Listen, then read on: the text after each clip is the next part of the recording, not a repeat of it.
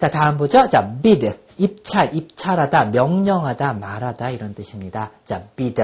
자, 입찰 같은 거 할 때 그 드라마 같은 거 보면은 깡패들이 와가지고 자기네들이 입찰하려고 막 협박해가지고 자기네들이 입찰하잖아요. 그죠? 몽둥이거나 빗자루 같은 거 들고서 막 사람들을 막 위협하잖아요. 그죠? 비를 들고서, 빗자루를 들고서 비드. 알겠죠? 너희들 하지 마! 하면서 막 명령하면서 막 자기네들이 입찰한다. 이렇게 연상하세요. bid. 알겠죠? bid. 같이 해볼까요? bid. 다시 한번 bid. 자, 비를 들고서 입찰하는 모습 깡패들이 입찰, 입찰하다 또는 명령하다, 말하다 이런 뜻입니다.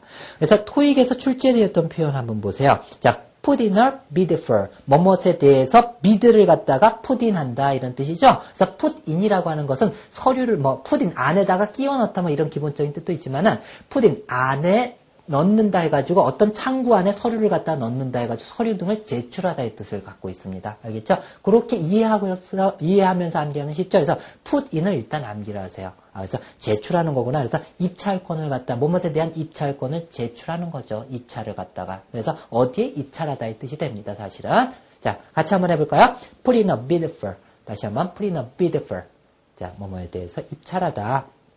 자, 그리고 bid for 하면 뭐뭐에 입찰하다. 그렇게도 쓰이고요. bid for 자체로서. 자, 됐죠?